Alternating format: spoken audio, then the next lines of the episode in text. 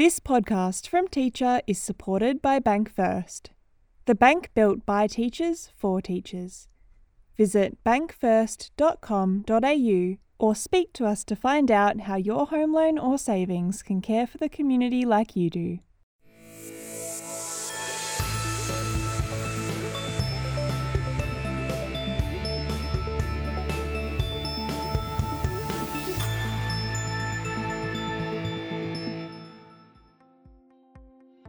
Thanks for listening to this podcast from Teacher, episode 3 in our Action Research series. I'm Zoe Kaskamanidis. As a teacher, if you've ever been interested in pursuing research alongside your teaching practice but haven't known where to start, this episode's for you. Today we're joined by Sarah Durack, a secondary science and mathematics teacher based in Sydney. Sarah has just finished her honours thesis on the topic of school to university transition, which she completed part time while working a full time teaching job. As a teacher by day and researcher by night, Sarah tells us that while it wasn't easy, it was certainly rewarding. In this episode, she shares what it was like to juggle this workload, takes us through some of her research findings, and offers some tips for educators who may be interested in pursuing research themselves.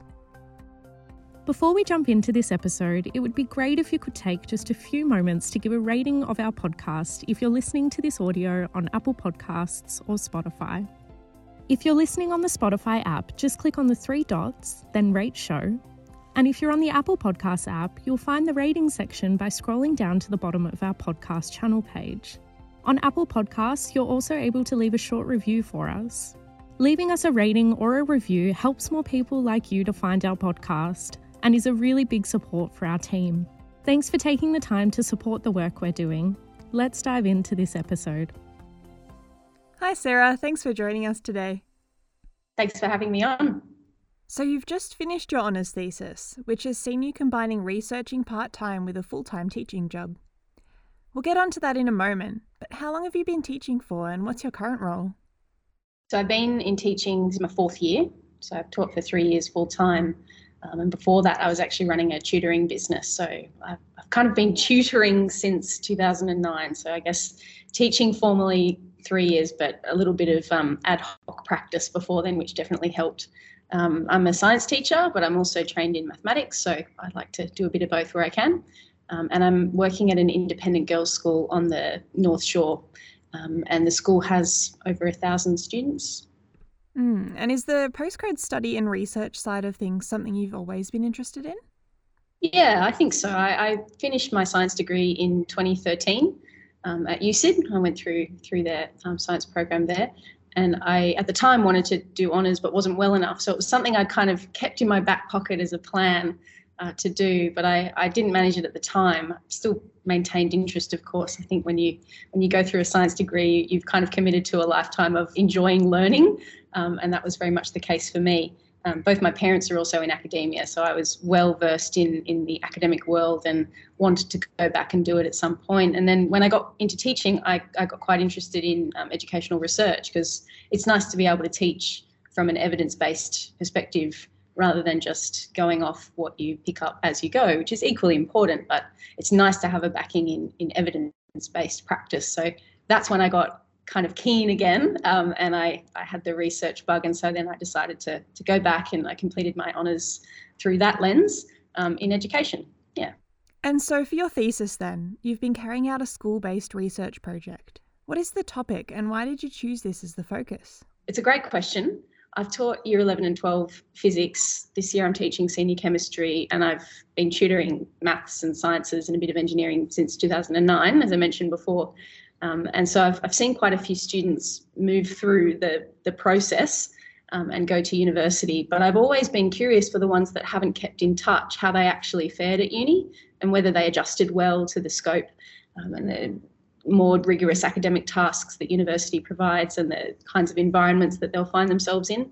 Yeah, the, the increased rigor, I suppose. I've often wondered whether or not they've um, they've managed to navigate that that learning curve. And so, unless they keep in touch, it's really hard to know um, how that happened. So, that's why I was interested in the school to university transition because I think um, it's it's an area that isn't studied enough, and especially for our Australian context, I, I wanted to uh, get my teeth into that topic and, and learn firsthand how students were navigating the change, and whether or not their expectations of what they thought uni would be like were met with the reality that they experienced. Before we talk about how you went about the research and what you found, what was it like combining these two aspects, so the research and the full time teaching role, and how did you organise that? if you ask people who know me well, I think um, they would say that it was a bit of a bonkers decision. And at times I definitely thought that myself. Schools aren't really set up to accommodate this sort of thing where you're researching part time as well as working full time. It's just not that common. And so I don't think there are systems and processes in place to support people who are doing this sort of extra load. I found that the slow burn was definitely the way to go if I chipped away on the project on weekends, it sort of got done over a number of weeks. The, the different sort of bits that I had to worry about, I suppose. But I found during reporting periods and other really intense times at school, the project would get shelved, and vice versa. During school holidays, I got I got heaps of time to work on it, and I made really big leaps during those periods. Um, and yeah, towards the end of the project, I was working on it pretty constantly, which required family and friends to have a bit of uh, understanding that I would be uh, I living under a rock for a while until I resurfaced with the, the thesis complete and the talk done and the, the viva done. So yeah, it was a it was a time, but it was really worthwhile, and I'm I'm so glad that I did it. And this was all happening in the midst of the pandemic too, wasn't it? Yeah, so there are a few changes that had to be made to the scope of the project. So I needed to submit amendments to the ethics committee, for example, um, because the way that we were going to collect data had to change. But I think teaching actually prepared me quite well for acting flexibly in the honours project because. I mean, as a teacher, you're really used to the technology conking out on you and having a plan B.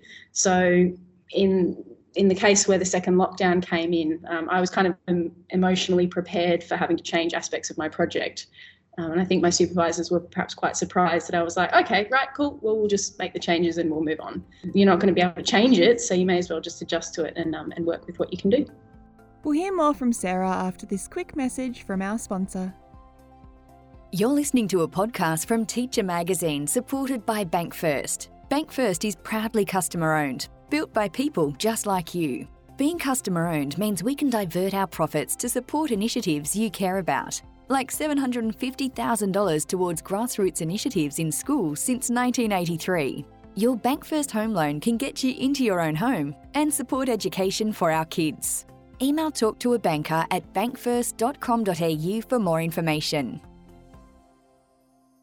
As someone who's juggled researching and teaching, what advice would you have for other educators looking to go down this path?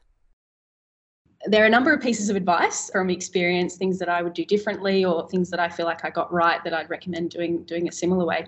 Picking a topic that you're passionate about, you've got to do that because working on it part time, I mean that changes a one year project into a two year project or more.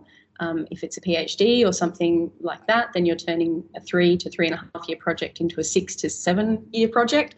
So it's got to be something that you can you can look at and be bothered by for a decent chunk of time choose a great supervisor. I was super lucky with mine. I had an amazing supervisor and also kind of an adjunct supervisor as well, both of whom just stood by me through the whole process and were really accommodating with my schedule because I could only meet, you know, after five on Zoom. I think I saw both of them a handful of times throughout the two years I was working on this. So they were really flexible and worked with me, which is key.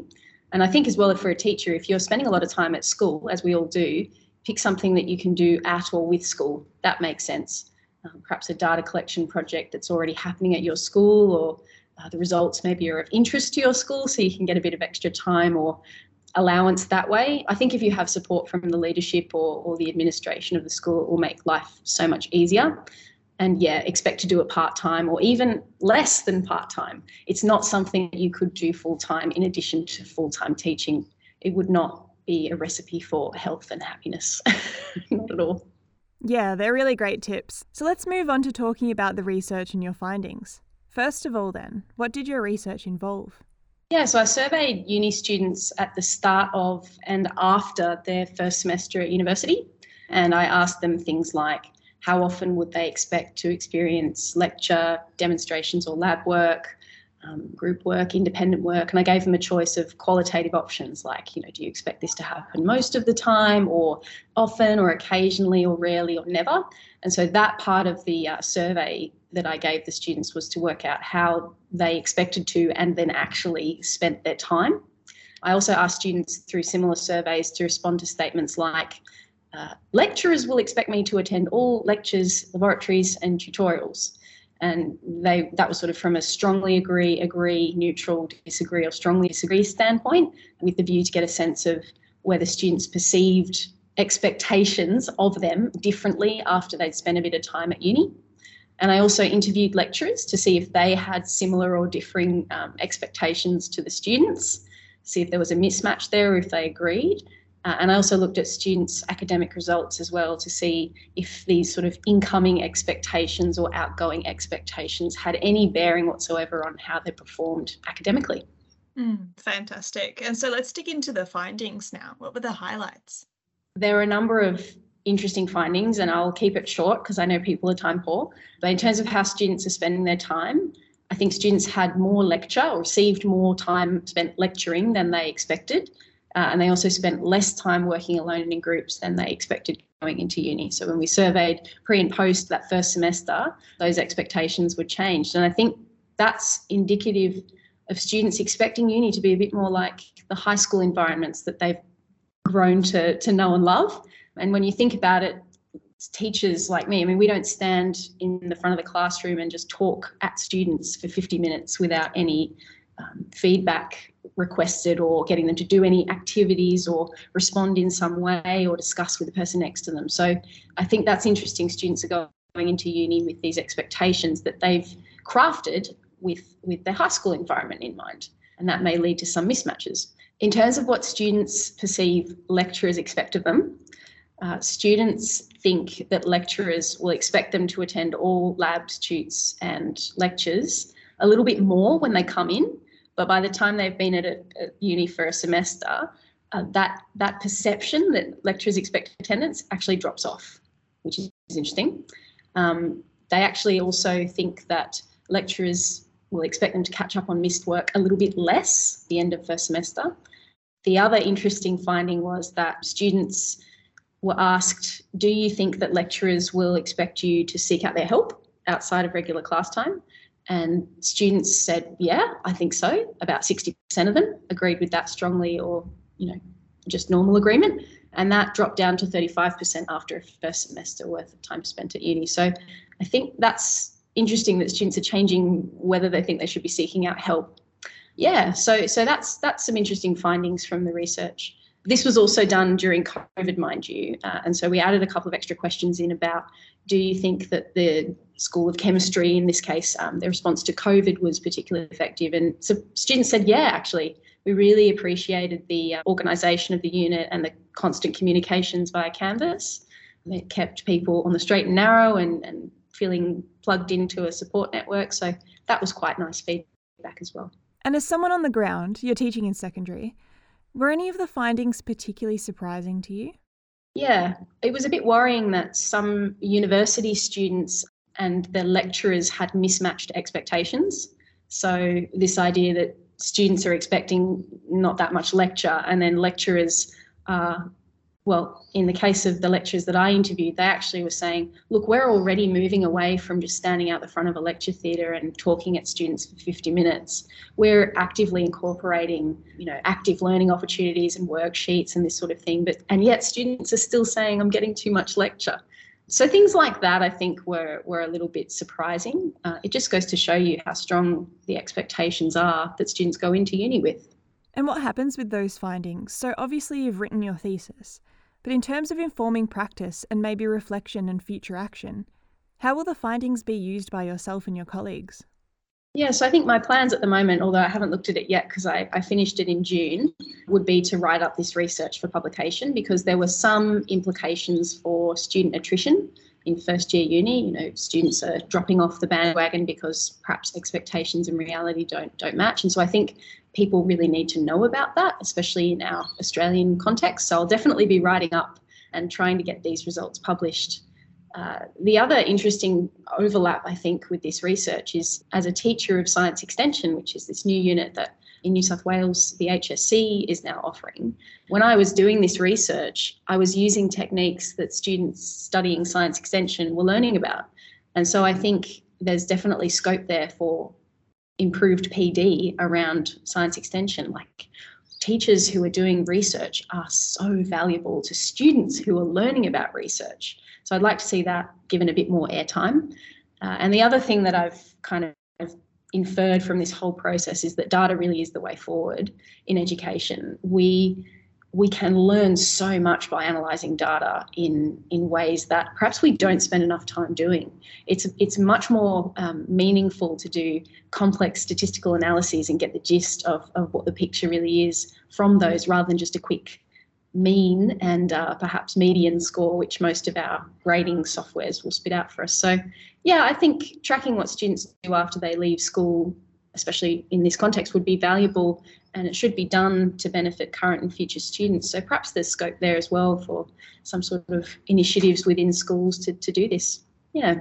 Fantastic. Well, we'll definitely be keeping an eye out for your paper down the track. Before we wrap up, is there anything else you'd like to add? I think if you're a teacher, you should think about pursuing research if if it's something that you've had a had an inkling of being interesting to you um, but you definitely need the right support to do it and it's not a short term thing if this kind of project of this size is not of interest which i can completely understand many people not wanting to do action research is a great way of picking out a smaller more bite-sized problem that you can you can really sink your teeth into and uh, yeah, I think I think we should all be looking at doing this a little bit more. But it's all time, and so you know you've also got to ask yourself if I'm going to be committing to this, then what am I giving up?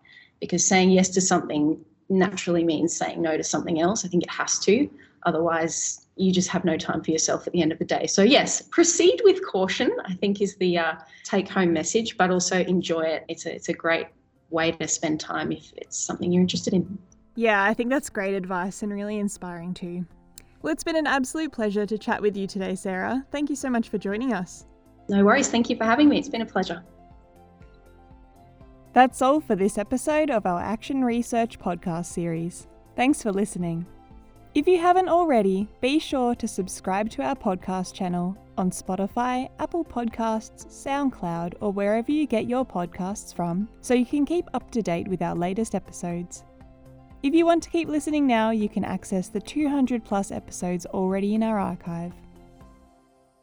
You've been listening to a podcast from Teacher supported by Bank First, the bank built by teachers for teachers. Visit bankfirst.com.au or speak to us to find out how your home loan or savings can care for the community like you do.